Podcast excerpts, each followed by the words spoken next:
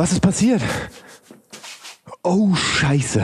Also entweder ist der Besitzer des Hauses ein Riesenfan der braunen Gesinnung oder wir stecken hier ganz offiziell richtig tief in der Scheiße. Aber es hängt sich doch niemand ein zwei Meter großes Ölgemälde in die Eingangshalle, wenn man nicht selbst drauf ist oder wenigstens irgendein Familienmitglied, aus dessen Schatten man nicht rauskommt. Obsession hin oder her. Sprich's einfach aus. Wir sind am Arsch. Es gibt nur Ärger, wenn einer merkt, dass wir überhaupt hier waren. Also beseitigen wir einfach alle Spuren und fahren weiter. Niemand wird je merken, dass wir jemals hier waren. Und damit sollten wir direkt anfangen. Roman hat eine Vase und einen Kaffeebecher kaputt gemacht. Thomas, fick die Scherben weg. Und ihr räumt euer Lager auf. Wir haben noch viel zu tun. Ist das dein Ernst? Was willst du noch in diesem Haus? Was hast du da oben eigentlich gemacht? Lass uns einfach nur so schnell wie möglich hier abhauen, bevor uns hier irgendjemand findet. Sagen wir mal, ich musste da oben etwas erledigen. Und glaubt mir, je weniger ihr wisst, desto besser könnt ihr schlafen. Roman, was machst du da? Ich mach mir noch einen Kaffee. Was an? Wir haben heute noch viel zu tun. Hast du nicht verstanden? Du schleppst uns in diese Scheiße und da darf ich nicht mal einen Kaffee trinken? Vergiss es. Und wenn ich den mitnehme? Oh, na gut, aber wir müssen jetzt draußen aufräumen. Ähm, wolltest du nicht generell weniger Kaffee trinken, Roman? Geht mir nicht alle auf den Sack.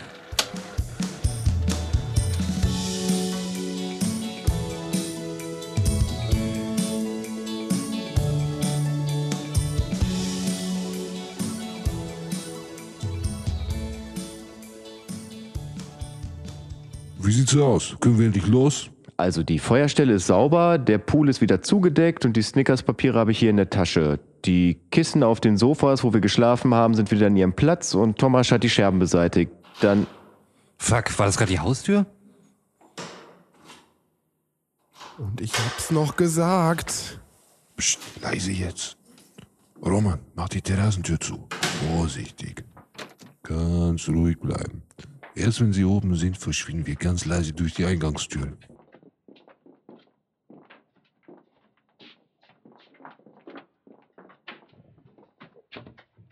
Machen die sich jetzt echt erstmal einen Kaffee oder was? Apropos Kaffee. Roman, wo ist deine Tasse? Die habe ich hier. Gut, dann lass uns mal etwas näher ran. Vielleicht können wir hören, was die zu erzählen haben. Bist du bescheuert? Was ist, wenn die uns hören? Wir müssen eben leise sein. Ah, ach so. Ja.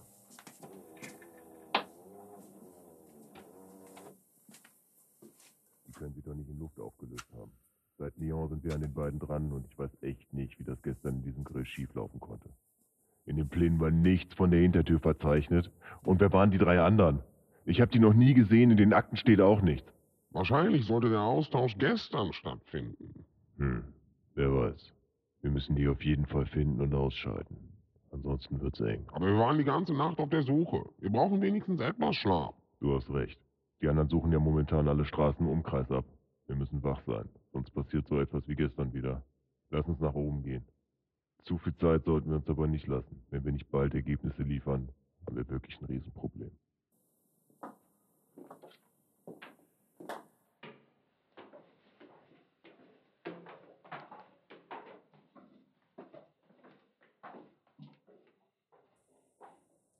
Also, Sie wissen nicht, wer ihr seid. Kommt mal wieder runter. Wir warten noch, bis alles ruhig ist und dann verschwinden wir. Und zwar leise. Endlich ist das mal zu was nütze, dass uns keiner kennt. Äh, Moment mal. Die haben euch seit Lyon verfolgt und du hast nichts bemerkt? Du kannst dir nicht wirklich vorstellen, was die alles können, ohne dass du es merkst. Dass Dimitri die Tür für ein paar Monate in die Grill eingebaut hat, um es nicht so weit zu den Mülltonnen zu haben. Das wussten sie allerdings nicht. Stümper. Jungs, Jungs, hört ihr noch was? Nein, also los. Ganz vorsichtig zur Eingangstür und Roman. Pass auf, dass du nicht so wirst.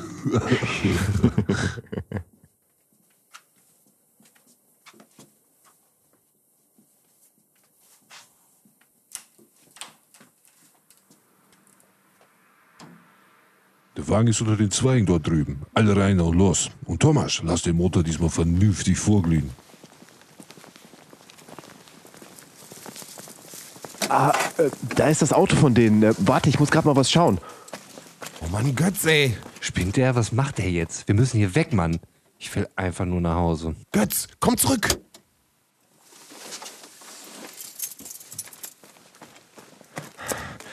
Und jetzt rein hier. Los geht's. Abfahrt. Fuck. Da unten am Fenster. Ich glaube, die Typen haben uns bemerkt. Ja, weil du noch bei dem scheiß Auto gucken musstest, ob der Ranger rote Ledersitze hatte. Alter, Roman, war das gerade echt eine Drei-Fragezeichen-Referenz? Köpfe runter. Die wissen nicht, wer wir sind. Und das soll auch so bleiben. Gib Gas, Thomas! Wo sind unsere drei Helden da jetzt wieder reingeraten? Können sie ihren gewonnenen Vorsprung auf der Flucht weiter ausbauen? Welches Geheimnis umgibt den ominösen Laszlo? Was ist sein Plan? Was hat Götz an dem Auto zu schaffen gemacht? Und wer sind eigentlich ihre Verfolger?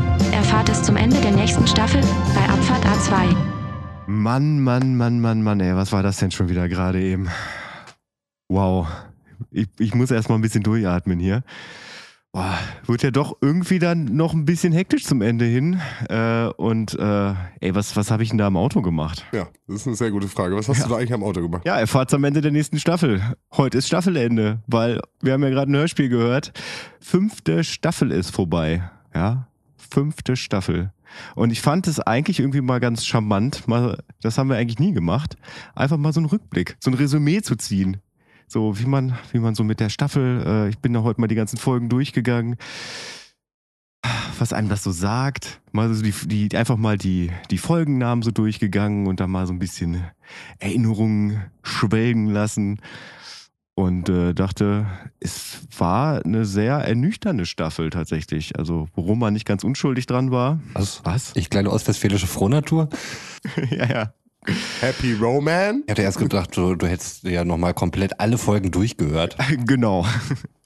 Achso, natürlich habe ich das gemacht. Am Stück, jetzt gerade nochmal so in der Vorbereitung.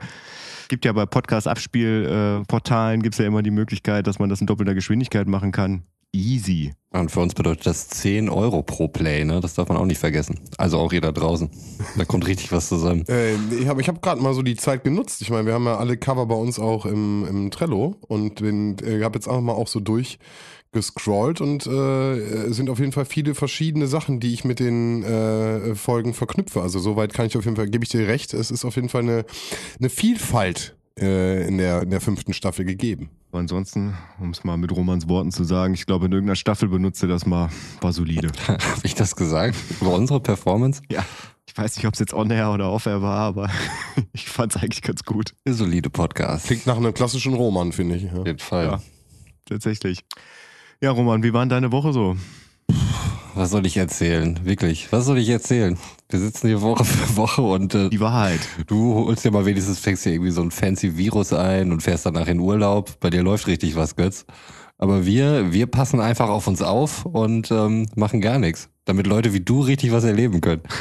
Steht auch in keiner Korrelation, den Virus eingefangen zu haben und im Urlaub gewesen zu sein. Nochmal ganz Nur was- wichtig, an, an der Stelle so Protokoll zu geben. Nur um was im Podcast erzählen zu können. Und Götz, weißt du Ja. was? Ich, ich, ich kann es verstehen. Ich kann es verstehen. Ich bin auch schon kurz davor, irgendeinen dummen Scheiß zu machen, nur um irgendwelche Inhalte zu haben. Digi, du hast drei Kinder, da wird, dir was, da wird dir was einfallen.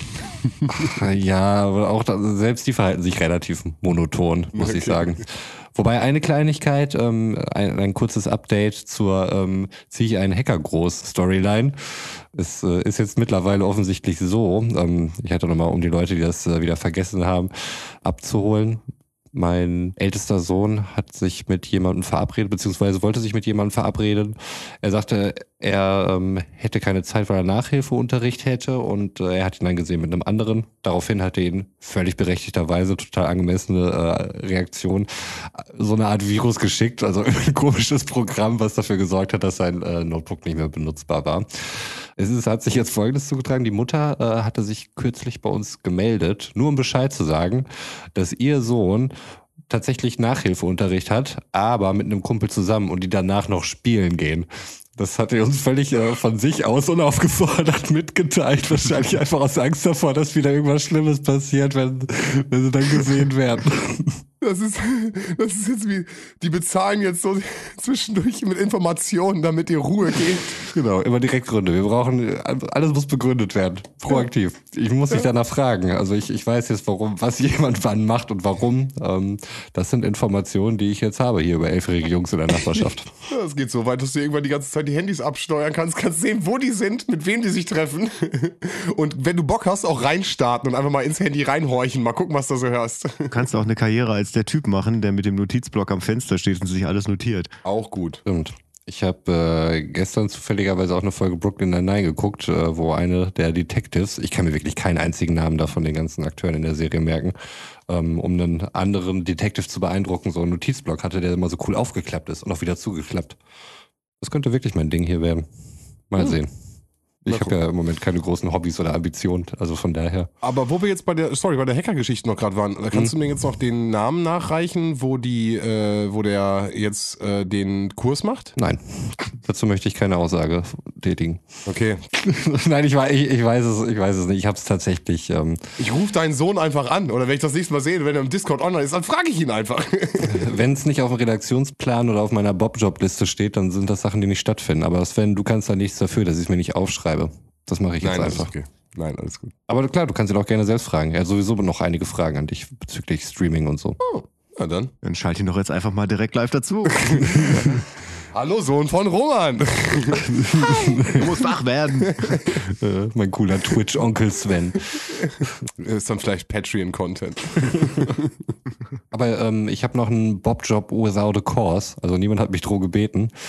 Ähm, Götz, wir hatten schon mal am, beim Joggen kurz drüber gesprochen, wegen auch da nochmal ein Rückbezug auf die letzte Folge. Äh, was macht Horst Seehofer da eigentlich immer bei den, bei den MPKs neben Angela Merkel? Nicht Horst Seehofer, aber Äh, nicht Horst Seehofer, ähm, sondern Söder. Markus Söder, richtig. Ja, gut, irgendwer einer halt aus der CSU da unten. Ist doch, ist doch egal. Ich hatte ja erst vermutet, dass es daran läge, weil der CSU-Vorsitzender ist. Ist nicht der Grund, wie du ja schon sagtest, äh, ist ja auch kein SPD-Vorsitzender oder sowas da. Der Grund ist, dass er der Vize der Kommission ist. Also der, der, der Vorsitzende der Kommission ist ja der Michael Müller aus Berlin. Das wechselt wohl auch immer jährlich, glaube ich, ähm, wer da den Vorsitz hat. Und äh, so, ist der Vize. Das ist der Grund, warum er da wohl steht. Also nichts mit Bayern zu tun, was meine Vermutung war. Nein, er hat sich da nicht einfach nur äh, rein gefotobombt oder so. Ähm, Der Klassiker in der Politik eigentlich. ich hätte jetzt gedacht, dass, äh, dass das pragmatische Gründe sind, dass es der äh, Berliner Oberbürgermeister ist, weil der halt schon in Berlin ist. Aber nee, letztes Jahr hatte Bayern den Vorsitz und äh, dieses Jahr hat es wohl dann Berlin. Letztes Jahr weiß ich nicht genau, mit der Aussage lehne ich mich auch schon wieder sehr weit aus dem Fenster. Ähm, ich weiß nicht, ob ich den Wikipedia-Artikel dahingehend richtig gelesen habe vor zehn Minuten. Aber äh, ja, also jedes Bundesland ist dann einfach mal dran. In einer vorher festgelegten Reihenfolge. Und der vom letzten Jahr wird dann wohl offensichtlich der Vize. Auch, auch klassisches Bulimie lernen, ne? Zehn Minuten vor der Folge noch einmal kurz Wissen draufhauen. Mhm, In ja. der Folge am besten so früh wie möglich einfach weg, weg damit. Und dann ist es ja so, äh, digital irgendwo gebannt, dann ist ja egal, hast du es ja gesagt. Und dann vor allen Dingen hoffen, dass niemand Nachfragen stellt. Ja. Zum Glück hast du bei uns die Bob-Jobs. ja. Und ich stelle mir schon selbst die Nachfrage und merke, oh, das ist aber ist nicht wirklich viel Substanz wieder hinter. ja, und Sven, bei dir? Ach, hier ist nichts los, was soll ich dir sagen? Ich, ich, ich, ich, mittlerweile genieße ich, dass ich einen Garten habe. Äh, und das Wetter hilft mir dabei auch. Und ich habe einen äh, schönen Liegestuhl im Garten. Und äh, den, den nutze ich. Ansonsten ist hier nicht viel los. Götz. Es ist nicht viel los.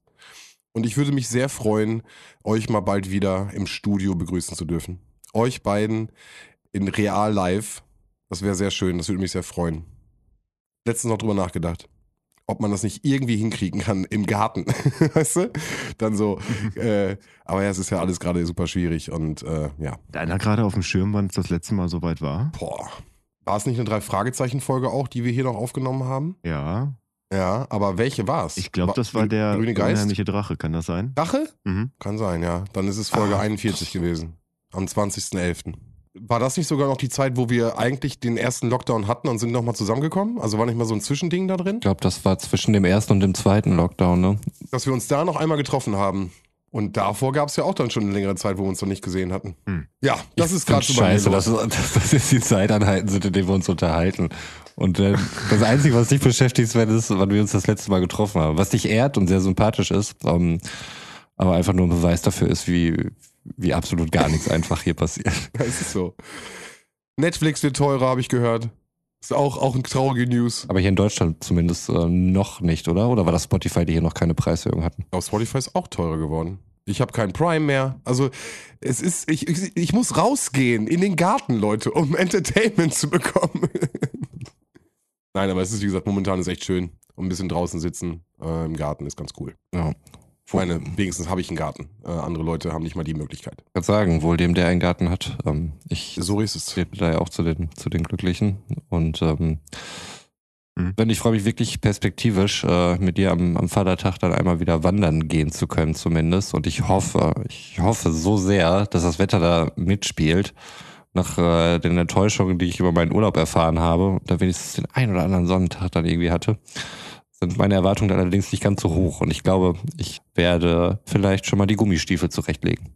Vor gar nicht allzu langer Zeit habe ich mir das erste Mal in meinem Leben selber Gummistiefel gekauft. Und wie so, wie so ein richtiger Allmannspießer war ich tatsächlich, habe ich am Wochenende die Beilage gesehen vom Aldi. Gedacht, Mensch, Gummistiefel, die kannst du ja mal gebrauchen. Und stand dann donnerstags morgens neben den ganzen anderen Bekloppten und habe mir ein paar Gummistiefel für 12,99 gekauft.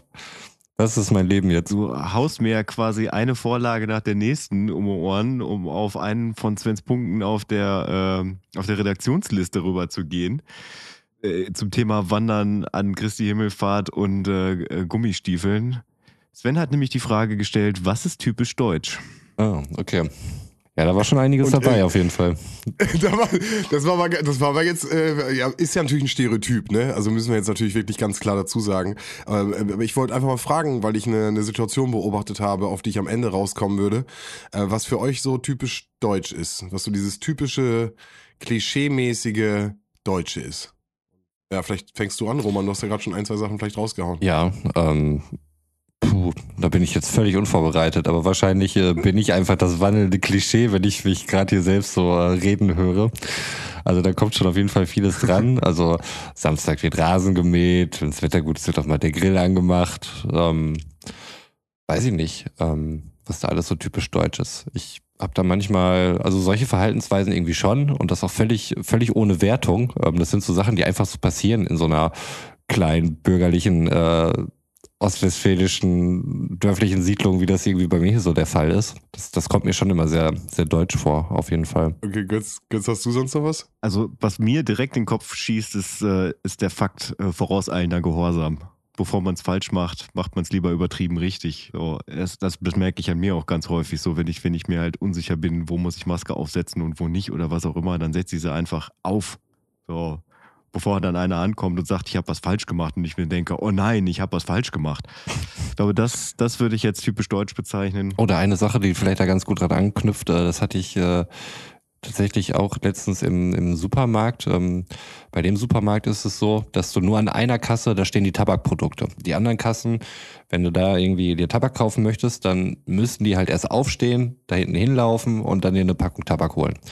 Und äh, wenn sie sich hingesetzt haben, sagst du, ach ja, ein Blättchen brauche ich auch noch. Nein, das mache ich dann natürlich nicht, aber ähm, das, äh, da habe ich halt keinen Bock drauf. Und dann, dann stelle ich mich lieber an der Kasse an, wo ich weiß, da ist mehr los, weil ich nicht möchte, dass sie wegen mir jetzt extra nochmal aufstehen muss, die anderen hinten, hinter mir warten. Deswegen warte ich einfach von vornherein ein bisschen länger und stelle mich an diese Kasse. Es hatte sich dann dabei ergeben, ich weiß nicht, ob da noch einer war, der dann hin, sich hinter mir angestellt hat und Mhm. daneben war halt eine Kasse mehr oder weniger frei. Es war eine Person war da und an meiner Kasse waren schon irgendwie vier, fünf Leute oder sowas und der sechste kam gerade dahinter. Und alle haben sich an dieser Schlange angestellt. Obwohl die andere Kasse prinzipiell frei gewesen wären. Aber man dachte sich wohl, okay, hier ist eine Schlange, das ist jetzt super unhöflich, wenn ich mich einfach vordrängel und in irgendeine Kasse gehe. Ähm, oder die dachten halt einfach, obwohl da kein Schild war oder sonst was, wenn sich hier alle an eine Schlange stellen, dann wird er schon seine Richtigkeit haben. Dann ist hier keine andere Kasse offen. Und sowas völlig unhinterfragt. Das war ein sehr deutscher Moment. Ich, ich, ich glaube, dass jeder diese Frage, deswegen habe ich die auch absichtlich so ein bisschen offen formuliert, ähm, die komplett äh, anders äh, beantworten würde und jeder individuell verschiedene Sachen mit mit mit Deutsch äh, ähm, mit Deutsch sein oder typisch typisch Deutsch sein verbindet. Ähm, das erste, was mir in meinen Kopf kommt, ähm, ist der Gartenzwerg. Ich weiß nicht warum. Äh, ich habe, ich kenne nicht mal Leute mit Gartenzwerge, aber irgendwie ist es dieser dieser dieser aufgeräumte Garten mit dem Gartenzwerg ist für mich so ein so ein typisch deutsches Ding. Aber äh, umso weiter ich äh, aus Deutschland weggehe, und ich glaube, das ist das Spannende, dass man andere Leute trifft, die, die einen Blick haben auf typisch Deutsch. Und jetzt nehme ich mal dieses klassische äh, Oktoberfest und Leder, äh, Lederhose und äh, äh, Weißbier trinken mal raus.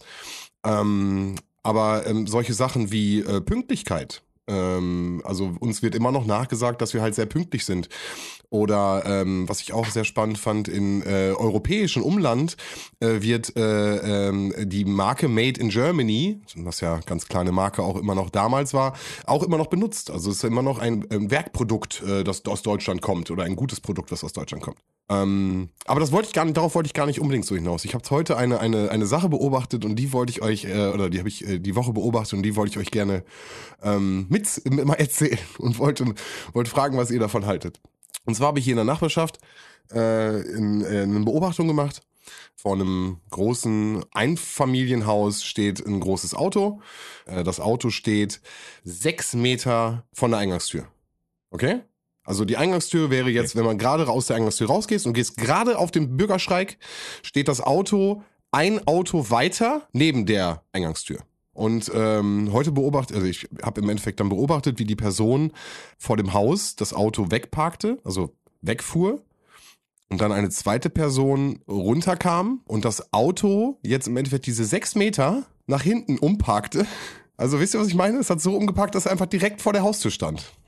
Und auf der Nachfrage meiner Mitbewohner äh, hat sich dann herausgestellt, dass er das öfters wohl macht. Das heißt also, sobald dieser Parkplatz genau vor seiner Haustür frei wird, dann äh, parkt er sein Auto um.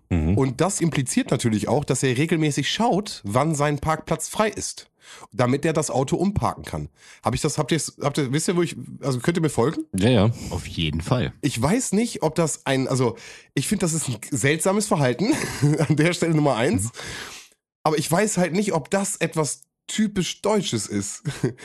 Penetranz oder nenn es, das ist mein Platz. Das ist und ich habe auch dieses typische äh, jemand kommt im Urlaub und legt erstmal so ein Handtuch auf die auf die Liege, geht dann frühstücken, aber das ist ja meine Liege. Weißt du, was ich meine? Ja, das ist, glaube ich, wirklich so Ja. ein bisschen diese Sicherheits- und Vorbereitung, so ein bisschen prepperhaftes Denken mehr oder weniger. Also nicht in so einer krassen Ausprägung, aber, aber irgendwie schon. Ne? Also man möchte halt ähm, möglichst wenig unliebsame Überraschungen. Man möchte es im, im Voraus so gut wie möglich geplant haben, alles safe haben, dann geht's einem gut. sind autistische Züge, Leute. Ja, Wisst ihr, was absolut. ich meine? Das ist schon, es muss alles seine Gewohnheit haben. Und du hast es eben auch so gesagt mit diesem, äh, jeden Samstag wird mein äh, Rasen gemäht und ne, bla, bla, man hat so seine Rituale. Aber ich glaube, wenn du die einfach mal 30 Jahre gelebt hast, dann muss das Auto, wenn du morgens aus der Tür kommst, musst du, also das ist jetzt, ich übertreibe jetzt gerade, ne? Aber da, dann tust du alles dafür, dass das Auto am Morgen da steht, wo es stehen soll. Und das fand ich wirklich, das fand ich, ich musste ich so mit dem Kopf schütteln, gleichzeitig grinsen. Und, und ähm, ja, und dann kam mir die Idee, dass ich euch mir einfach mal frage, was ihr denn so für typisch deutsch haltet oder vielleicht, vielleicht auch was für euch Angewohnheiten sind, die halt typisch deutsch sind. Ich weiß nicht, ob die Gummistiefel auch dazu zählen. Nein, nein, will ich jetzt nicht. Nein, das war Spaß. Aber ja, ich denke, ich, ich also das ähm, fand ich auf jeden Fall spannend. Kennt ihr diese Typen, die, äh, das ist glaube ich auch so was typisch Deutsches.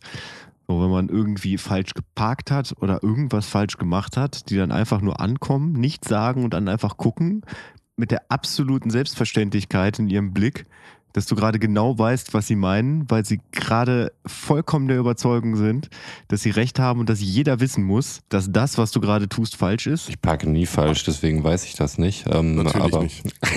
aber ich Nee, weiß, ich weiß ich mein ganz genau, was du meinst. Ich Ja. weiß, nein, ich kann das auch auf andere Situationen übertragen. Also auch wenn man sich äh, den gegenüber nicht erwartungsgemäß verhält, dann äh, ja so, so eine Reaktion. Also wirklich so dieses, das muss man doch wissen. Also das in einem Blick ausgedrückt, äh, ja, das, Ja. das fühle ich. Und du sagst doch gerade, da, da, dass jemand nur guckt. Oft genug habe ich schon erlebt, dass der auch was sagt. Weißt du, was ich meine? Dass die Person dann auch. Ja, auch aber, ganz aber verzögert. Okay. Also erst, erst, erst kommt der Blick und wenn dann irgendwie die vollkommen offensichtliche Reaktion ausbleibt, so, äh, dass dann irgendwie so was Gehässiges gesagt wird, aber was dann direkt in so einen aggressiven Unterton geht. Und das würde ich tatsächlich eher so in die, äh, in die Generation 50 plus packen. Es kippt schnell, es kippt schnell, aber es gibt noch am Anfang, glaube ich, nochmal so, so ein, weißt du, nochmal so ein, so ein, so ein Atmer. Ich nenne es Ja, einen ja. Atmer. Du hast da noch die Chance zu reagieren und das ist, glaube ich, dann ist es, dann kommt die überschwingliche Reaktion. Aber der Atmer ist definitiv ein Indiz, was man auf jeden Fall nennen muss an der Stelle. Der gute alte Atmer. Und Kopfschütteln. Aber ja, ähm, genau, so bin ich so ein bisschen auf dieses, dieses Thema gekommen.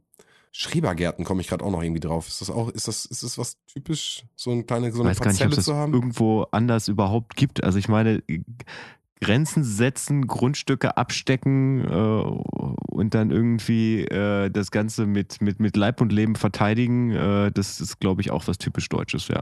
Gerade in Schrebergärten. Erinnert mich sehr an einen, einen grandiosen Ausspruch von Hal in ähm, Malcolm mittendrin. In, Oh, kriegst, kriegst du ihn jetzt hin? Kriegst du ihn hin? Nein, den muss ich wahrscheinlich, ich muss mal gucken, ob ich das Zitat finde. Ja, der fällt mir dabei auch immer ein, aber er fällt mir nicht ein. Ich weiß nicht mehr, was er sagt, aber es ist einfach so die Zusammenfassung von dem, was ich als typisch deutsch bezeichnen würde, obwohl es ja eine US-amerikanische Sitcom ist. Aber deswegen das wäre doch schon, schon das Hinterfragen, ist das jetzt eine Übersetzungssache, die bei Malcolm mittendrin passiert ist? Oder äh, gibt es in Amerika vielleicht auch diese Art von, von ähm, Schrebergärten? Nein, nein, nein, da geht es nicht um Schrebergärten, da geht es darum, dass die auf dem äh, Burning Man Festival, glaube ich, Ah, sind. okay, die Reese-Folge. Ja, und, und Hal sich äh, das Wohnmobil von seinem Chef leiht äh, und sie dann halt in die Wüste fahren und er diesem ganzen Chaos überhaupt nicht so richtig klarkommt, weil er, er möchte halt A, dass diesem, diesem Wohnmobil nichts passiert, weil das von seinem Chef ist und B, geht ihm das alles gegen den Strich und deswegen äh, ba- baut er halt so einen kleinen Vorgarten davor und, äh, und hält dann irgendwann eine Rede darüber, äh, über Grenzen und äh, dass Grenzen ja irgendwie äh, gewahrt werden müssen und Roman holt das gleich bestimmt raus. Ich krieg's jetzt auch nicht mehr hin. Ähm, vielleicht findet man das auf YouTube und kann es dabei verlinken. Das ist wirklich grandios. Oh, ich weiß nicht, also wenn dann, wenn dann würde ich es halt nur, also ich krieg's noch so, auch nur so ungefähr auf die Reihe, aber es, also es hatte da völlig eskaliert in der Situation und, und Hell ist dann irgendwie ausgerastet wir, wir sind zivilisierte Menschen und zivilisierte Menschen errichten willkürlich Grenzen und verteidigen sie dann bis zu ihrem Tod. Genau. Ja, aber äh, genau, aber dieses, dieses Campinggefühl, was ihr gerade sagt, der Campingvan, der dann ausgebreitet wird und dann wird auch der grüne Rasen davor ausgesetzt und da, wo grüner Rasen ist, ist halt mein Gebiet. Äh, das, das geht ja dem schon sehr ähnlich, was äh, natürlich jetzt noch was anderes mit, mit Anbaumöglichkeiten und äh, Gärtnern und hin und her. Ähm, aber die Auflagen, zum Beispiel, du darfst ja nicht in den Dingern äh, schlafen. Das Schlafen ist zum Beispiel ja verboten. In diesen Lauben im, im Schrebergarten. Ist Schlafen da drinnen verboten? Ja, Ja, soweit ich weiß, ja. Also zumindest das Wohnen. Das Wohnen da drin ist verboten. Das Wohnen, ja, das meine ich auch. Also das ist auch so an, an hier an der Weser oder so irgendwelche äh, auch dauerhaften Campingplätze oder so, weiß ich halt äh, dadurch, dass es äh, verboten ist, dort zu wohnen. Ähm, aber dort zu übernachten, das, das Ja, wäre aber gut, das ist natürlich eine Definition. Wann, wann gilt Wohnen als Wohnen? Also nur weil, weil ich da äh, zwischendurch mal schlafe, ist okay, aber wenn du drei Tage in einer, also das würde mich jetzt gerne interessieren, was da, also die Definitionsfrage wird das sein. Ich, ich sehe mich schon in der, in der Uni Bielefeld, Ja, äh, das große Buch Wohnrecht 1 und 2, was wahrscheinlich Ja. Auszuleihen und äh, die nächsten drei Folgen darüber zu füllen, äh, was jetzt Wohnen genau bedeutet im juristischen Ne, Sinne. zumindest im Zusammenhang von, von äh, Schrebergärten. Das wäre jetzt das Spannende, ja. Hm. Ja, ein spannender Titel für Aber- irgendeine Biografie. Wohnen Deine. im Zusammenhang mit Schrebergärten. Aber wo du es halt, wo du es halt angesprochen hast, also ich meine, dieses, äh, dieses Parzellendenken Mhm. und äh, dieses, äh, wir, wir halten hier unseren, unsere Anlage schön und wenn irgendwer querschlägt, so, dann, dann kommt da der Platzvorsitzende an und hält dann erstmal irgendwie eine kurze Rede, wenn da irgendwelche äh, Hausdienste oder, oder Platzdienste nicht erledigt wurden. Also das hat man beim Dauercampen auch. Also Mhm. Das ist ja, das ist ja was, was dadurch, dass ich ja äh, viel auf Campingplätzen auch gern mal unterwegs bin und ähm, es da halt auch immer so diese Fraktion Dauercamper gibt, die dann, Merkst du da eine Zweiklassengesellschaft? ja, es ist mehr oder weniger eine selbstgewählte Zweiklassengesellschaft, weil also das ist so ein eigenes Völkchen unter sich. Mhm. Also man merkt schon, die, die Leute, die dann einfach mal wirklich so zum Campen dahin fahren, die mal äh, die Campingurlaub machen wollen und die, für die das im Prinzip ein zweites Zuhause ist. Äh, die, wo ich mich dann manchmal auch frage, wie kriegt man da irgendwann den Wohnwagen wieder raus? Weil die da mittlerweile halt wirklich eine, eine meterhohe Hecke um, um, ihr, um ihre Wohnwagenparzelle drumherum haben, so mit Gartentor und äh, es äh, mit, mit, also das ist wirklich dann wie so ein richtiger Vorgarten, wo dann auch, auch wirklich dann Statuen drinstehen, irgendwelche Befestigungen, ähm, also was im Prinzip überhaupt nicht mehr dazu da ist, um es mal irgendwann mobil zu machen. Also eigentlich äh, das Einzige, was daran äh, an Camp erinnert, ist, dass halt ein Wohnmobil da drin steht, aber man könnte rein theoretisch auch eine Hütte dahinstellen. Mhm. Also das, äh, das ist schon so wie, wie Wohnen. Aber dafür ist es dann auch gar nicht mehr ausgelegt. Ne? Also ich, ich ähm, zumindest da auch nur wieder von der Weser kenne ich ähm, Du sagtest ja schon, das sind sehr, sehr eingeschworene Gemeinschaften, die, die machen das zum Teil seit Jahrzehnten und auch ähm, über mehrere Generationen dann auch zum Teil hinweg. Äh, beziehungsweise ist das auch so angelegt, ne, dass, dass deine Kinder das Ding dann mal übernehmen und äh, da jedes Wochenende im Sommer oder sonst irgendwie hinfahren und, und man kennt sich. Und ähm, zum Teil gibt's da, glaube ich, auch so, so wirklich äh, Ausschüsse oder so eine Art Gremien, die darüber entscheiden, wenn da jetzt mal wirklich so eine Parzelle frei wird und da jetzt ein neuer hinkommt und passt der überhaupt zu uns. Das sind dann Sachen, die geklärt werden müssen. Ja, klar. Also für mich wäre das, äh, da mag der Ort noch so schön sein, aber ähm, natürlich sehr abhängig von der Community. Aber prinzipiell könnte ich mir sowas für mich nicht vorstellen. Aber weil du halt auch jetzt äh, no front, aber weil du halt auch wirklich die Möglichkeit hast, Land um dich zu haben. Ich nehme jetzt wirklich mal so, ein, so eine Großstadt, äh, die also aus einer Großstadt zu entfliehen und dann an so eine Parzelle zu kommen. Ich glaube, das, also ich glaube, da sind wirklich Kinder aufgewachsen und haben dann wirklich so die einzige grüne Möglichkeit gehabt und äh, also ich, ich sehe da schon viele Potenziale und ich finde eigentlich auch, das ist was Schützenswertes, äh, vielleicht auch etwas typisch Deutsches, was halt das schützenswert ist. ja, ähm, mag, mag sein. Ob da Also es- teilweise Ansichten veraltet sind, das, äh, das, Mhm. äh, das will ich gar nicht darstellen. Aber ich finde, glaube ich, ich finde die Idee ähm, von einer kleinen grünen Oase in der Stadt ganz schön. Finde ich, ähm, gut, so als Städter verstehe ich die Perspektive auf jeden Fall und dass das so einfach nicht, nicht jeder hat. Ähm, das ist irgendwie eine ganz nette Möglichkeit, aber ich glaube, ich würde lieber in irgendeinen Park einfach fahren, als ähm, mir so eine Parzelle zu holen, dann immer wieder mit den gleichen Leuten. Also, wie gesagt, sicherlich auch davon abhängig, irgendwie, wie die so drauf sind und so und ob man sich das dann irgendwie individuell für sich vorstellen könnte. Aber ich würde sowas nicht aktiv suchen. Ähm, von den Leuten, die, die ich dann da jetzt auch meine, ist es auch so, dass, dass viele auch selbst einen Garten haben, den sie dann auch nutzen und so. Ähm, aber das ist dann einfach so eine, so eine Art Urlaubsort, die halt auch schnell erreichbar ist. Also ich sag mal, wenn du jetzt irgendwie eine Ferienwohnung in, auf Malediven oder sowas hast, kommst du da nicht so ohne weiteres hin. Ähm, wenn das jetzt aber an irgendeinem See, der hier irgendwo 50 Kilometer entfernt ist oder sowas, dann, dann bist du trotzdem irgendwie raus und äh, kannst das aber mal am Wochenende locker erreichen. Also ich, ich verstehe das irgendwie schon, aber dieses Dauercamping-Ding, so diese, ja, dieses ganze Getue da und, und Dauercamper und ähm, hier kommt keiner rein und das ist unser Verein und äh, er ist hier Vorsitzender und Schatzmeister. Das geht ja ganz schnell in diese Richtung auch und da bin ich halt irgendwie kein, kein Fan von. Also das finde ich dann nicht so attraktiv für mich persönlich. Prinzipiell ist das Wohnmobil ja auch dafür gemacht, und es steht ja im Namen drin, dass du mobil bist. Äh, ne? Also davon mal komplett abgesehen, äh, die Möglichkeit nimmst du dir komplett, wie Götz gerade beschreibt, wenn du eine Hecke drum baust und Statuen da rein, dann bist du ja eher wieder äh, zentriert an einem, einem Ort. Ähm, die Mobilität finde ich aber, muss ich schon sagen, finde ich dann schon interessant, dass äh, ähnlich wie Götz das letzte Mal auch beschrieben hat und auch mit seiner Reise, dann wirklich zu sagen, so ich fahre jetzt da und Ja. dahin und ich finde es hier schön. Das und, auf jeden äh, Fall. Genau. Und dann hast du da eine Klo-Situation da. Du, hast du brauchst irgendwie ein bisschen Strom, um wieder irgendwas aufzuladen oder so. Aber so die, die, die Grundmöglichkeiten sind gegeben. Also gerade wenn man eine Family ist, ist, glaube ich, ist das eine Alternative. Nein, nein, also das, das, äh, das jetzt auch nicht durcheinander schmeißt. Also ich lehne nicht Camping prinzipiell ab. Ich bin nur kein, äh, ich kann mir Dauercampen für mich nicht vorstellen. Wenn man da irgendwie mit groß geworden ist und man findet die Leute irgendwie cool und das sind dann irgendwie die Kumpels, mit denen man auch damals immer jeden Sommer abgehangen hat, kann es sein, dass es äh, für, für einen dann irgendwie auch cool ist. Und jetzt äh, ist halt irgendwie mein, der Typ, mit dem ich äh, in meiner Jugend schon immer abgehangen hat, der, der hängt jetzt auch mit seiner Familie rum. Und das Ding halt so übernommen und wir verstehen uns irgendwie alle ganz gut mag dann ja passen. Ich bin halt nicht in so einer äh, Familie groß geworden oder in solchen Umständen. Deswegen stelle ich mir das für mich äh, jetzt erstmal nicht attraktiv vor und ähm, ich habe halt auch wahnsinnig Probleme, in irgendwelche großen, gewachsenen Gruppen reinzukommen. Ähm, das sind Sachen, mit denen ich schon immer, glaube ich, Probleme hatte. Das, das fällt mir nicht leicht. Was würdet ihr denn sagen, vielleicht eine, eine, also wir bleiben noch bei diesem typisch Deutsch gerade einfach ein bisschen. Was ist denn bei euch eine typisch deutsche Angewohnheit? Was würdet ihr sagen, was, was ist, äh, gibt es etwas, wo ihr sagt, das ist etwas, wo, wo ihr typisch deutsch seid? Also jetzt mal weg von, von diesen, von diesen Klischees, sondern wo ihr einfach sagt, nee, das ist, das ist so, so wurde ich irgendwie erzogen, das ist irgendwie so. Ich fang, soll ich mal einen Anfang machen? Bitte. Ja, gerne, gerne. Ich muss mich gerade noch überlegen. Also ich bin penetrant pünktlich und ich mache sogar noch weiter ordnungsliebend und äh, Sauberkeit ist auch noch so ein Ding. Äh, ich mag es gerne akkurat, alles an seinem Platz äh, und äh, ich glaube, das ist etwas, was äh, was was typisch das typisch deutsch ist. Und ich glaube, das ist ein Thema Sozialisationssache, äh, Mittagszeiten einhalten und sowas. Also was ich meine, so dieses ganze akkurate ähm, konservative Denken. Das hätte ich mittlerweile, glaube ich, bei meinen Essenszeiten. Ähm, also Mittag ist immer relativ genau um zwölf, beziehungsweise spätestens wenn um meine um- Oma auch. Ja, aber bei meiner Oma auch immer so. Und ich dachte immer bei dem Weihnachtsessen, wenn meine völlig verkatert da immer ankam, so, oh, wie krank ist das überhaupt, um zwölf äh, Mittag zu essen? Ja, Erst irgendwie um sechs ins Bett gegangen und ich habe eben noch gekotzt. Das kann doch nicht wahr sein. Jetzt soll ich Knödel essen. ähm, aber mittlerweile ist es bei mir auch so. Also 18 Uhr Abendbrot, 12 Uhr gibt's Mittag.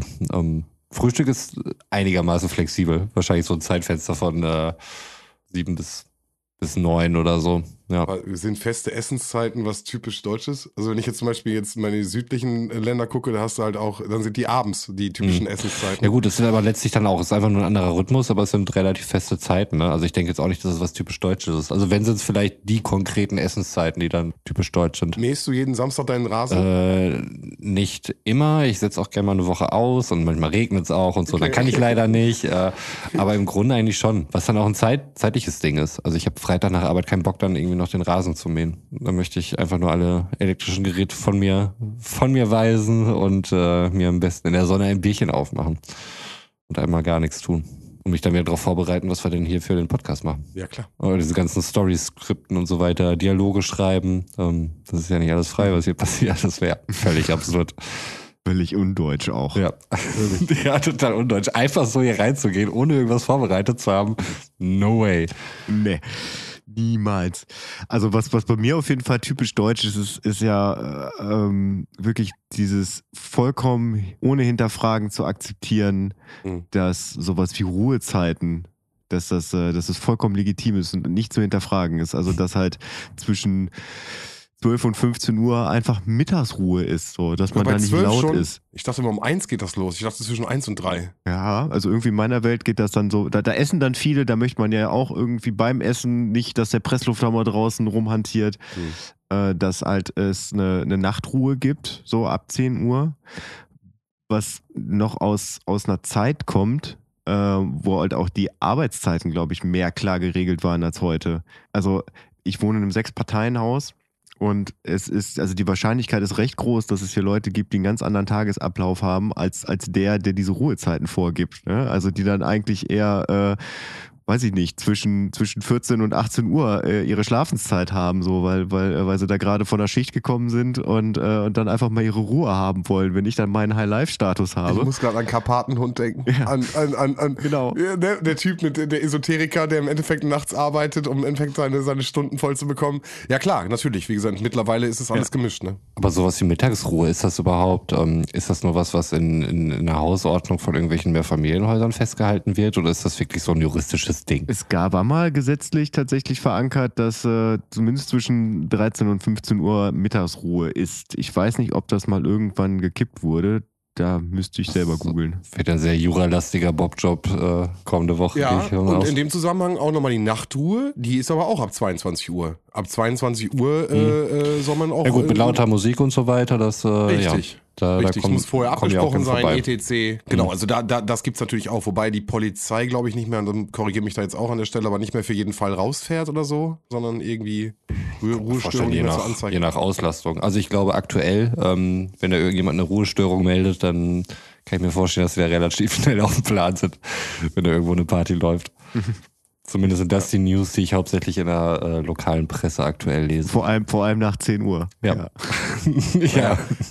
Aber War ich den so Gag ein ja so super. Ähm, also ab 23.59 Uhr nur noch mit, nee, ab 22.59 Uhr nur noch mit Kiste Bier durch die Gegend laufen. Und ab 5.05 Uhr dann mit dem Fass Bier wieder zurücklaufen. Das ist easy. Musst nur diese paar Stunden über, äh, überstehen. Ach so, okay. Ja, ich habe auch schon äh, wirklich überlegt, Sven, wegen unserem ähm, geplanten Ausflug, ähm, wie ich das denn mache, weil ich bin dann ja tatsächlich etwas zeitlich gebunden, habe dann jetzt aber festgestellt, beziehungsweise habe ich so ausgelegt, dass ich ja nicht um 10 Uhr schon zu Hause sein muss, aber ich müsste um 10 Uhr aus dem Zug auf jeden Fall raus sein. Ja, also. Äh, Weil ich ja bis nee, 24 Uhr könnte ich alleine spazieren gehen oder mich körperlich ertüchtigen alleine. Nee, joggen müsstest du. Also du müsstest auf jeden Fall walken oder joggen von 22 Uhr bis 24 Uhr. Das heißt, nee, du müsst- darfst doch spazieren gehen. Lass doch spazieren gehen. Ja, ich muss nicht joggen. Du darfst nur kein Auto mehr fahren. Okay, Das, das, darf äh, sowieso dürfte ich nicht. sowieso nicht, aber auch unabhängig von der Pandemie würde ich nicht mehr Auto fahren dürfen, vermutlich. Nee, genau. Also das, das wird auf jeden Fall möglich sein. Ähm, ich ha- hatte noch die Information, dass du auf jeden Fall walken und joggen musst und hatte dir schon äh, Sportschuhe zur Seite gestellt. Äh, zumindest damit der Dress passt. Ja, ich habe ja immer Sneakers an und ich wäre dann auch schon wahrscheinlich betrunken verbunden. Was ist denn? Ja, was ist Sneakers an? Ich Sport machen. Ja, aber ich, ich habe ich hab in dem Ja. Zusammenhang tatsächlich einen, einen Tweet gesehen, den ich eigentlich ganz witzig fand. Äh, wer hätte gedacht, dass ich in meinem Alter noch mehr Ärger bekomme, wenn ich nicht um 22 Uhr zu Hause bin? Ja. Den fand ich schön. Den gibt's Ja, jetzt das ganz stimmt. öfters, äh, äh, den gibt's jetzt an, an ganz vielen Stellen, auch mit irgendwie Mama und Papa haben gesagt und dann der Vergleich zu den momentanen Auflagen. Ja, wollen wir noch auf die Auflage, wir haben wir haben jetzt so eine Steilvorlage. Wollt ihr da noch drüber quatschen? Wie ihr, wie ihr die findet? Wir, treffen uns und Roman joggt betrunken nach Hause. Ich finde, wir haben genug über diese Beschränkungen gesagt. Ja, ich, also ich muss sagen, dass äh, in meiner momentanen Lebenssituation mache ich nach 22 Uhr einfach nicht mehr viel. Ne? Also es, es schränkt mich halt null ein. Nein. Also von daher ist für mich okay. Also- bin ich halt zu Hause. Für mich auch eigentlich okay. Also selbst wenn ich nach 22 Uhr irgendwie mal noch ein bisschen Luft bräuchte oder so, könnte ich halt äh, trotzdem noch bis 24 Uhr spazieren gehen. Und bitte wäre es noch nach 24 Uhr wach. Also das könnt ihr mir nicht erzählen, dass ihr da irgendjemanden kennt. genau.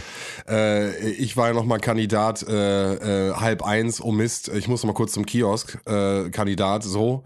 Ähm, und ja, das äh, schränkt man jetzt einfach ein. Man hat das, was man braucht zu Hause und äh, das wird einfach momentan nicht, ist auch nicht möglich. Also die machen ja auch wirklich alle um 21, 22 Uhr jetzt ja auch schon zu. Mhm. Ähm, macht ja auch Sinn, weil keiner mehr unterwegs ist und die sowieso nichts mehr verkaufen dürfen. Ist das wäre für mich keine Einschränkung, weil die Läden in meinem Ort äh, ohnehin um die Uhrzeit zumachen. Also da kriege ich wirklich überhaupt nichts von mit. Nochmal zum ländlichen, ne? Ja. Dass du keinen ländlichen Part brauchst, ist klar. Also von daher. Ich habe wirklich nicht viel zu sagen zu den, zu den momentanen Ja, Einschränkungen. gut. also ich, ich habe auch ein bisschen Überblick verloren. Also wenn ich irgendwas wissen will, rufe ich mittlerweile bei der Stadt an, in der ich gerade bin. Also sprich entweder in meinem Heimatort oder bei meiner Arbeit äh, und frage, ob das, was ich gerade vorhabe, möglich ist. Also bevor ich da irgendwie eine halbe Stunde im Internet recherchiere Ja. und äh, diverse Aussagen finde von verschiedenen Tagen. Weil, äh, Google äh, sortiert mir das ja dann nicht irgendwie nach Meldung der letzten 24 Stunden. Ja, also rufe ich bei der Stadt an und frage nach. Du, ist der sicherste Die Weg. verweisen mich dann an die Corona-Hotline und dann ist gut. Ja. Das ist übrigens typisch deutsch, glaube ich. Corona-Hotlines oder Hotlines für Ruf, ruf irgendwas. die Info-Hotline an. Ja. Aber macht es eigentlich einen Unterschied, wenn du da zwischen den zwei verschiedenen Städten hin und her telefonierst? Weil die befinden sich doch zumindest beide im gleichen Landkreis. Mm, nee, aber trotzdem, äh, also äh, in meiner Heimatstadt äh, in Oerlinghausen rufe ich tatsächlich nicht so häufig an. Mhm. Da habe ich eigentlich nicht so viele Fragen. Aber äh, äh, meine Arbeitsstadt, da passiert das häufiger mal, weil ich halt auf der Arbeit Fragen gestellt kriege von, von, von Patienten.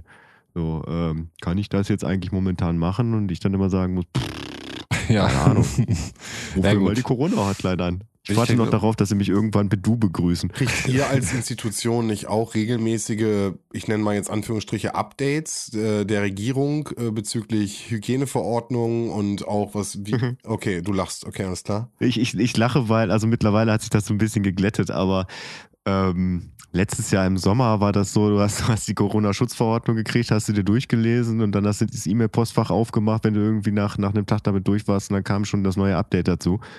Also die kam wirklich alle, alle ein bis zwei Tage kam da irgendwie ein neues Update. Also mittlerweile hat sich das so ein bisschen geglättet. Mhm. Da kommt vielleicht einmal im Monat nochmal was Neues raus. Na gut, die Änderungen wurden dann immer auch noch, Ja. äh, noch mal. Ja, ja, genau. Es hat sich immer wieder irgendwas geändert und man kam irgendwie überhaupt nicht mehr hinterher. Ja. Ja, aber ich fand, fand tatsächlich, dass äh, die Einschränkungen, wie sie jetzt waren, relativ schlecht kommuniziert wurden. Mal wieder. Also ich habe das mitgekriegt, einfach weil, weil ich wusste, dass, dass, dass da irgendwas in Planung ist, dann halt auch äh, in, in, in Medien halt aufgepasst habe, also dementsprechend im Internet recherchiert habe, auf die Tagesschau geguckt habe oder auch mal äh, hier in die, in die Lokalpresse. Aber so Menschen, die ich betreue, sei es nun halt im, im Rahmen der Eingliederungshilfe, also ambulant betreutes Wohnen oder bei mir auf der Arbeit im Reha-Bereich, die haben das alle nicht mitgekriegt. Und es, es steht auch, also man geht immer davon aus, dass die Leute halt Medien konsumieren, äh, aber man, man könnte ja auch einfach mal irgendwo ein Plakat hinhängen, um halt auch Tier abzuholen. Finde ich auch gar nicht schlecht, also da wirklich breit zu kommunizieren. Wir haben ja auch keine, keine ähm, Tageszeitung, also Print-seitig jetzt irgendwie abonniert und ähm, also ich gucke halt morgens standardmäßig immer neue westfälische regionale News erstmal. Und wenn ich dann so einen Artikel sehe, der, der hinter der Paywall ist, der bedeutet, das bedeuten die äh, neue Corona-Verordnung für den Kreis Herford oder so, dann finde ich das irgendwie ähm, grenzwertig. Also wenn, wenn sowas halt nicht offen kommuniziert wird. Ähm, in der Regel kannst du solche Sachen dann nochmal bei Radio Herford oder sowas sehen, aber manche Sachen werden dann doch da vielleicht doch ganz gut dargestellt, äh, die bei, bei Radio Herford gar nicht angesprochen werden. Und das, das hat mich mal ein bisschen geärgert. Also ich verstehe, dass Lokalzeitungen Geld verdienen müssen. Und äh, das über die Paywall zu machen wegen regionalen Inhalten macht absolut Sinn. Ähm, bei solchen Sachen allerdings finde ich es find ich schwierig. Okay, ich, aber ganz kurz. Mal ganz davon ab, dass nicht jeder einen Internetzugang hat und sich da ständig auf dem Laufenden hält. Also das Okay, ist, äh, das ja nochmal Argument. was Jetzt, jetzt kommt das Argument, weil ich war gerade ein bisschen irritiert, weil dein, dein, deine kritische Anmerkung, die ich jetzt raushöre, ist, dass äh, die Neuwestfälische eine, äh, ein Artikel mit so einer Brisanz, der für jeden zugänglich sein sollte, äh, den hinter einer Paywall versteckt. Und die Kritik unterstütze ich komplett. Ähm, äh, weil sonst würde ich nämlich sagen, hey, es gibt Millionen andere Kanäle, die nutzbar sind übers Internet, äh, wo Mhm. du diese Informationen herbekommen könntest. Ähm, äh, also Beispiel Twitter, äh, da äh, twittert die Neuwestfälische auch täglich den, den Corona-Stand. Aber das Argument, was du gerade brachtest, dass nicht jeder einen Internetzugang hat. Und da gebe ich dir komplett recht. Ähm, für Bielefeld, wir haben jetzt hier die, die äh, direkt die bielefeld.de und da ist halt auch alles immer direkt drauf. Aber du, wie gesagt, das Argument natürlich, wenn nicht jeder Internet zur Verfügung hat, dann stehen einem solche Sachen nicht zur Verfügung. Und die haben natürlich auch nicht die Möglichkeit, Zeitung zu kaufen. Oder gehen wir jetzt mal von aus, nicht das Geld, um sich eine Zeitung zu kaufen. Ähm, Nichtsdestotrotz hatte ich die, das Gefühl, dass spätestens als, oh, jetzt hilft mir bitte, Frau Merkel bei äh, Maybrit Illner oder Anne Will, wo war sie? Da kann ich dir tatsächlich nicht helfen. Roman? Auch nicht? Ich auch nicht. Nee. Sie war auf jeden Fall bei einer der beiden äh, äh, und hat ganz klar sich da schon für die für die für diese Maßnahmen ausgesprochen und äh, wenn die Bundesländer jetzt nicht mitmachen, dann würde sie halt im Alleingang so und das war für mich schon so ein so ein Alarmsignal und seitdem fand ich geht es eigentlich die ganze Zeit durch, dass wir nur noch über diese also es ist ja Notbremse. Es geht ja nur um diese Notbremse und im Endeffekt Ja, sind das, das, war dann ja auch schon wieder drei, drei bis vier Wochen her, wo sie da auch, Ja, ja. glaube ich, noch wortwörtlich sagte, ich werde äh, ich jetzt nicht weitere 14 Tage tatenlos zusehen. Genau, das meine ich. Genau. Und dann war die Ratssitzung ja noch. Dann hatten wir noch die, die große Ratssitzung, wo sich ja alle mal persönlich zusammengesetzt haben. Dann hatten wir die Kanzlerfrage, die das Ganze auch so ein bisschen verschwimmen lassen hat. Ähm, aber im Prinzip geht es seit vier Wochen, kann man sagen, nur über diese Notbremse und über diese, diese Corona-Maßnahmen. Aus meiner Sicht. Also ich habe das, also habe ich sehr präsent wahrgenommen. Ja, es hat also für meinen Geschmack sehr lange gedauert, bis da halt überhaupt diese, diese Bundesnotbremse beschlossen worden Mhm. ist. Ähm, da hat man sicherlich auch wieder eine Menge Zeit verloren. Ja, das haben wir jetzt ja auch schon oft genug gesagt. Das hätten wir schon im äh, Oktober letzten Jahres hätten wir das schon äh, machen Ja. können. Ähm, ich meine, andere Länder, was habe ich gesagt, Tel Aviv äh, tanzt schon wieder. Fast alle. Holland auch. Ja gut, aber Holland hat eine Inzidenz von 300. Ne? Sollen wir erstmal, Entschuldigung, die Niederlande. Entschuldigung, genau, Niederlande, äh, aber die haben eine Inzidenz von 300. Ähm, also bin ich erstmal vorsichtig. Ja, die machen jetzt auf und äh, freut mich auch für alle, die da äh, gerade sein können und äh, äh, da das genießen können. Aber ähm, die sind vom Inzidenzwert noch super hoch. Ähm, Hm. Naja, auf jeden Fall würde ich, äh, würde ich sagen, es ist momentan alles schwierig und äh, jetzt kommen halt diese Euro europaweiten Situationen. Also wie verhält, wie verhält es sich da? Wie sind die Inzidenzen dort? Und ähm, ja, gleichzeitig haben wir noch natürlich noch andere Sachen. Aber ja, lass uns über erfreulichere Sachen sprechen, Leute. Zum Beispiel, jetzt bin ich gespannt, Sven. Verzauber uns. Äh, ja, ich würde jetzt einfach auf meine Redaktionsliste gucken und äh, Vielleicht um mal in eine ganz andere Richtung zu gehen. ja. Also auf, dem, auf dem Redaktionsplan steht irgendwas von Kategorien. Wollen wir die einfach mal alle nochmal durchgehen und gucken, ob das noch äh, Sinn macht? unsere Kategorien. Oder, oder was ist dein Punkt dabei? Der Punkt dabei ist, äh, dass du dir mal die, die Existenz von den Kategorien äh, massiv in Frage gestellt hast. Und äh, ich jetzt einfach mal das Ganze online zur Diskussion stellen Oh. wollte. Online-Redaktionssitzung. Okay. On Air, für alle frei verfügbar. Ja. Wow, ich ding, weiß nicht, ob ding, ich so viel ding, Transparenz aushalten kann. Ihr wisst nicht, wie Götz sein kann, wenn das Mikrofon Ähm. mal nicht an ist. Also, Oh, oh. Ähm, Sollten wir uns vielleicht nochmal noch, noch ein Getränk holen? Nee, ich muss mich jetzt ein bisschen jetzt zusammenreißen. Nicht so wie sonst ausrasten. ich hol schon mal die Schere raus. Jungs, Jungs, Jungs. Nee, ich, ich wollte einfach darauf hinweisen, dass wir einfach nochmal, äh, also entweder sagen, wir begraben die, die, das, das Prinzip der Kategorien, das war ja äh, zu Beginn des, äh, des Podcasts mal, mal so eine Idee, einfach mal zu überbrücken, wenn uns nichts mehr einfällt, wo ich finde, dass wir mittlerweile, dass es obsolet sein könnte, Mhm. weil ich finde, das, das läuft eigentlich ganz gut. Ich mag aber, wenn Jingles da drin sind. Ich glaube auch, äh, ich habe mittlerweile den Eindruck, Kategorien sind eigentlich nur ein Vorwand dafür, dass du dir irgendwelche Jingles aus den Fingern saugen kannst, Götz. Kann das vielleicht sein? vielleicht ein bisschen, vielleicht ein bisschen. Also ich glaube, die einzige Kategorie, die bespielt wird, ist äh, Songs, die gut gealtert sind. Also hier und da mal. Ich meine, gut, fancy äh, Plätze zum Essen und Trinken, da hat uns leider Corona einen Strich durch die Rechnung gemacht. Da können wir nun wirklich nichts für. Aber ansonsten wüsste ich jetzt schon gar nicht mehr, was wir für Kategorien überhaupt hatten. Also Konzert- und Kulturbesuch, Ja, okay, gut. Check. läuft gerade. Äh, Kinoserie, DVD, Streaming-Tipps. Mhm. Ja, okay, der wird ja hin und wieder auch mal wieder spielen. Warte mal, wo wir den hier gerade haben. Das ist die Film- und Ich habe da nämlich einen Tipp aus den Mediatheken. Ähm, der eine oder andere wird sicherlich schon gehört haben. Ähm, es geht um eine Dokumentation, die in den Mediatheken verfügbar ist. Und zwar heißt sie Der Maulwurf. Ich weiß nicht, Sven und Götz, habt ihr das schon gesehen? Ja, sogar The Mole, sogar, glaube ich, heißt es. Nee, Im, im Englischen vermutlich dann. Ne? Ja. Götz, du noch nicht? Okay, du weißt nicht, worum es geht. ich noch nicht, nein. Okay, das ab. ähm, eine sehr, sehr spannende Geschichte, also eigentlich eine unfassbare Geschichte. Es ist eine Dokumentation ähm, über einen Dänen, der über einen Zeitraum von über zehn Jahren oder zehn Jahre waren es, glaube ich, ähm, Nordkorea unterwandert hat. Um herauszufinden, äh, wie dort ähm, Waffengeschäfte und so weiter getrieben werden, wie das Ganze verschleiert wird. Und ähm, er hat das mit, mit einem Regisseur zusammen gemacht, der ihn, äh, oder der ist ihm dadurch aufgefallen, dass er irgendeinen Nordkorea-kritischen Film gemacht hat, war dafür selbst in Nordkorea, was äh, wirklich absolut selten ist und äh, keine Selbstverständlichkeit. Also da kann nicht einfach jeder hin. Ja, doch, Bitte? tatsächlich. Ich habe ich hab mal ein Buch gelesen, äh, Mhm. Kim und Struppi.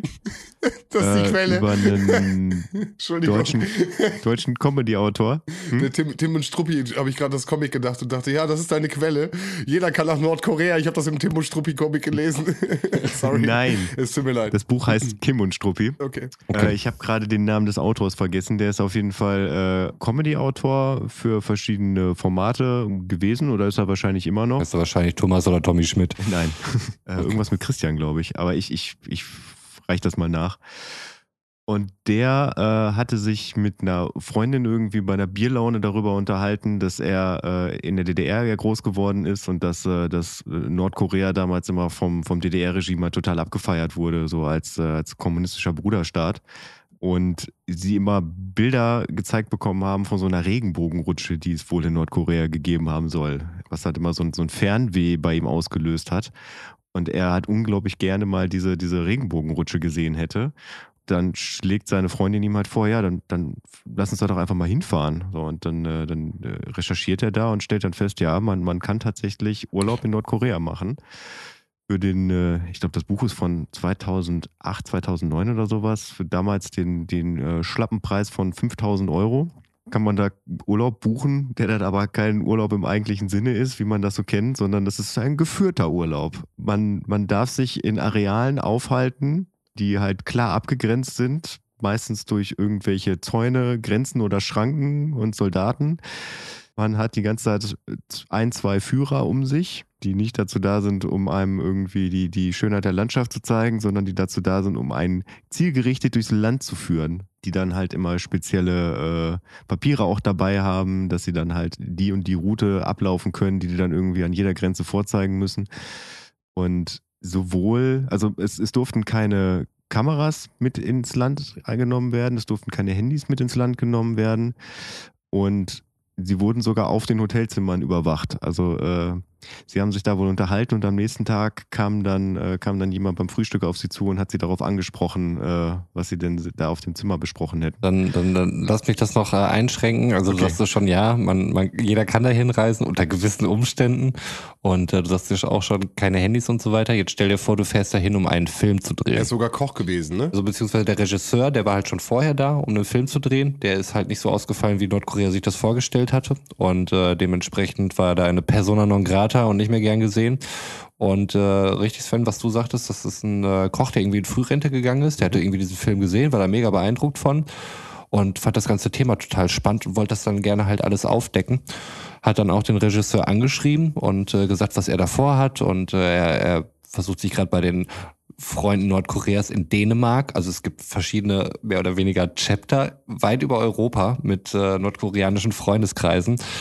Darüber hat er dann wirklich wahnwitzige Kontakte geknüpft, muss man, muss man rückblickend wirklich sagen. Ähm, hatte auch noch einen ähm, Schauspieler, der eigentlich kein richtiger Schauspieler war, aber so ein Typ, der auch eine sehr dubiose Vergangenheit hatte durch Kokain-Deals und so weiter. Der, der sich in der Szene auskennt. Ein, ein, ein Kenner. Genau, der sich, der sich auskennt, auf jeden Fall richtig interessante Persönlichkeit zu sein scheint, richtig äh, geiler Typ und ähm, mit dem hat das dann auch wirklich geschafft, über zehn Jahre sich da halt das Vertrauen aufzubauen und da richtig nah ranzukommen. Und äh, die haben super viel Material einfach darüber. Also die hatten halt auch, äh, die hatten Mikros versteckt, die hatten versteckte Kameras und ähm, alles schön mitgefilmt. Und ich muss wirklich sagen, also wenn, wenn das Ding ein Film gewesen wäre, hätte ich auch den Plot als äh, völlig wahnsinnig abgetan und total Es konstruiert. wirkt fiktiv. Es wirkt komplett fiktiv. Ja.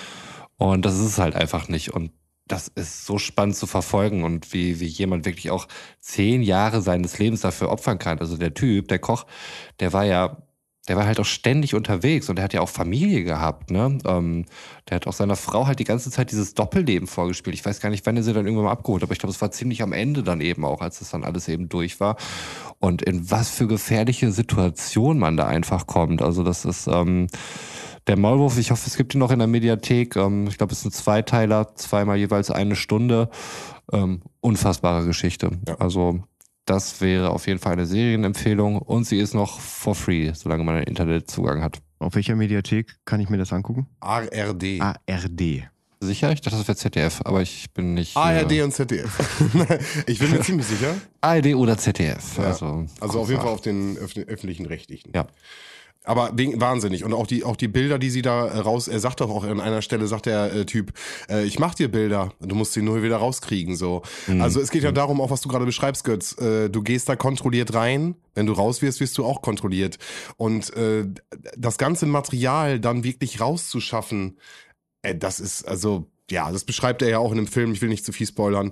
Also es ist, äh, ich finde, der nimmt einen richtig, richtig gut mit und äh, finde es super, dass äh, sowas auf äh, den öffentlich-rechtlichen überhaupt äh, die Möglichkeit gibt. Ne? Also dass man überhaupt die Möglichkeit bekommt, äh, sowas zu gucken, ähm, wenn man einen äh, Internetzugang äh, besitzt. Ja, das stimmt. Und das, was, was du meintest, Götz, halt auch mit dem, mit dem Abhören, ähm, die wurden vorher richtig gebrieft, als sie dann auch nach Nordkorea gefahren sind, auf was sie achten müssen, dass dort keine Fallen gestellt werden vor Ort. Also es wird vermutlich so sein, dass im Hotelzimmer auch irgendwelche Unterlagen äh, einfach liegen. Guckt da auf gar keinen Fall rein. Macht euch nicht über, die, über das Führungspersonal lustig. Ähm, ich weiß, das ist wahnsinnig schwer, aber lasst es einfach. Ähm, weil ihr halt jetzt ständig abgehört werdet. Und ja, das ist krass auf jeden Fall. Da, ich meine, wir hier in unserer äh, Diktatur hier in Deutschland lächeln da müde drüber, so ein Verhalten, aber auch in anderen Ländern geht's krass ab. Das muss man einfach mal ganz klar so sagen. Ironie, Ironie. ja, wie wir wissen, Ironie ist ein sehr gutes Stilmittel, um dieses Thema aufzugreifen. Ist, Was auch man auch immer damit irgendwie ähm, ironisch, satirisch tun wollte. ich weiß nicht, inwiefern man man das jetzt mittlerweile kennzeichnen muss, weißt du? Also Ironie an und dann am Ende Ironie off sagen muss, äh, bevor das irgendwie in den falschen Hals gerät. Ich finde das immer ein bisschen so wie ein Witze erklären. Also je nachdem, Mhm. vor was für einer Audience das macht. Also ich glaube, Leute, die im besten Falle jetzt schon über 60 Folgen hier diesen Podcast gehört haben, können dann vermutlich differenzieren, wie welche Aussage einzusortieren ist. Ähm, Zumal die meisten mich persönlich kennen und dann einfach noch nachfragen können, ob ich irgendwie Nee, ich meine vollkommen jetzt auch gar nicht auf, auf das, was du jetzt gerade sagst, bezogen, sondern allgemein, dass man, ähm, also das wäre die Frage einfach, muss man momentan so, also momentan so, muss man heutzutage so ein bisschen drauf achten, an welchen Stellen man ironisch ist. Äh, gab ja mehrere Ausschreitungen auch in letzter Zeit, wo ähm, satirische Sachen im Endeffekt so ein bisschen aus dem Kontext gezogen worden sind, ähm, wo dann hinterher Stellungnahmen äh, gegeben sind. Also weißt du, was ich meine? Also inwiefern man manchmal sogar ge- gesprochenes Wort markieren muss als Meinung oder äh, ehemaliges Kommentar. Das war gerade so ein bisschen mein Gedanke, den ich dabei hatte. Ja, ich denke, es ist immer vom Format dann auch abhängig, ne, wo Mhm. sowas stattfindet. Also ich, ich habe es häufig irgendwie erlebt, jetzt in letzter Zeit auch so gerade, wenn, wenn Leute in der Öffentlichkeit sind und dort viel Gegenwind erfahren, dass es dann im Nachhinein als, als Ironie oder Satire dann halt eben ausweisen, was aber relativ offensichtlich dann immer so eine, so eine Ausflucht ist, wie ich finde. Ähm, ich weiß nicht, ob ihr euch noch dran erinnern könnt an Donald Trump. Wer erinnert Nee, sich noch an Donald Trump? ist es, es fühlt sich wirklich an, als wenn das äh, jahrelang schon durch wäre, redest du? Ich habe keine Ahnung. Ja, aber als, als diese legendäre Pressekonferenz war, ähm, wo er sagte, ähm, ja, diese, diese Desinfektionsmittel, die könnte man sich doch auch ähm, spritzen, um den Virus zu Trinken. stören. Das, das müsste man doch mal, genau, trinken und so weiter. Ähm, hat er ja nachher auch so abgetan, als er diese Kritik kam, so, ja, das war jetzt irgendwie nur ein Joke, das war nur satirisch gemeint. Oder halt okay, so eine Pressekonferenz, irgendwie, es geht gerade eine Pandemie, ist auf jeden Fall der Ort, um, um äh, satirisch-ironisch zu sein ähm, und das nicht klar zu kennzeichnen. Also völlig klar, dass es halt nicht so war, aber selbst wenn es so gewesen wäre. Ähm, Finde ich schwierig. Also kommt immer darauf an, in welchem Kontext das stattfindet. Ähm, der macht dann sicherlich einiges klar. Aber das halt dann immer auch wieder erklären zu müssen, also gerade wenn es in einem komödiantischen Kontext ähm, entsteht oder, oder fallen gelassen wurden, irgendwelche Äußerungen, ähm, die offensichtlich ironisch sind, die dann aber in einem gewissen Kreis aus dem Kontext gerissen werden und äh, dann als, als bare Münze, als äh, wahre, wahrhaftige Aussage dargestellt werden. Mhm. Es ist schwierig, aber ich glaube, aktuell ist alles schwierig. Schönes Schlusswort, oder? Darf ich vorher noch mal kurz ein paar, äh, kurz, einen kurzen Fakt noch mal nachreichen? Aber sichi. Sichi. Also, das Buch Kim und Struppi, Ferien in Nordkorea, ist übrigens nicht 2008, 2009 erschienen, sondern äh, am 10. März 2014 und ist von Christian Eisert. Vielen Dank. Ah, okay. Das ist jetzt das Schlusswort? Ja, als, als anscheinend eine Buchempfehlung zum Schluss. Haben wir da einen Jingle für, Götz? Haben wir schon einen Jingle Oh, für Buchempfehlungen? Bestimmt nicht. Wir haben bestimmt keine Buchecke, wie ich uns kenne. Ja, dann würde ich sagen, wird auf jeden Fall Kategorie Buchecke aufgenommen. Ach, jetzt doch? Haben wir das nicht, haben wir das nicht in äh, Folge 3 ausgeschlossen? vier, Entschuldigung, vier.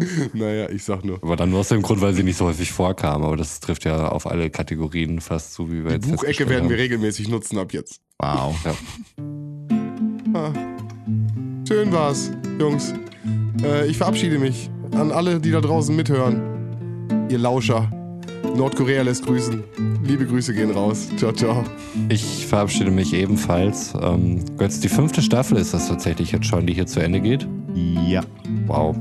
Also wenn wir jetzt den Dexter-Gesetzen folgen, denke ich mal, dass ihr uns nicht mehr folgen werdet. Aber wir sind nicht Dexter. Wir emanzipieren uns und wir wünschen uns natürlich auch sehr gerne, euch wieder in der sechsten Staffel begrüßen zu können.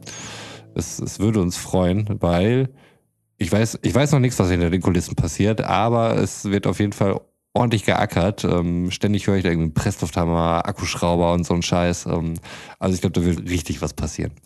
Stay tuned. Bis dahin. Ciao. Also was ich auf jeden Fall schon mal spoilern kann, ist, dass unser Showrunner nach der fünften Staffel nicht abgehauen ist.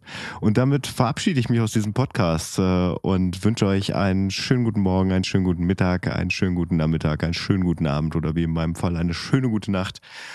Und lasst euch natürlich nicht ohne sinnloses Wissen äh, in die Nacht hinaus. Und zwar diesmal sinnloses Wissen zu Nordkorea, beziehungsweise zur koreanischen Halbinsel, Insel, Halbinsel, Halbinsel bestimmt, ne?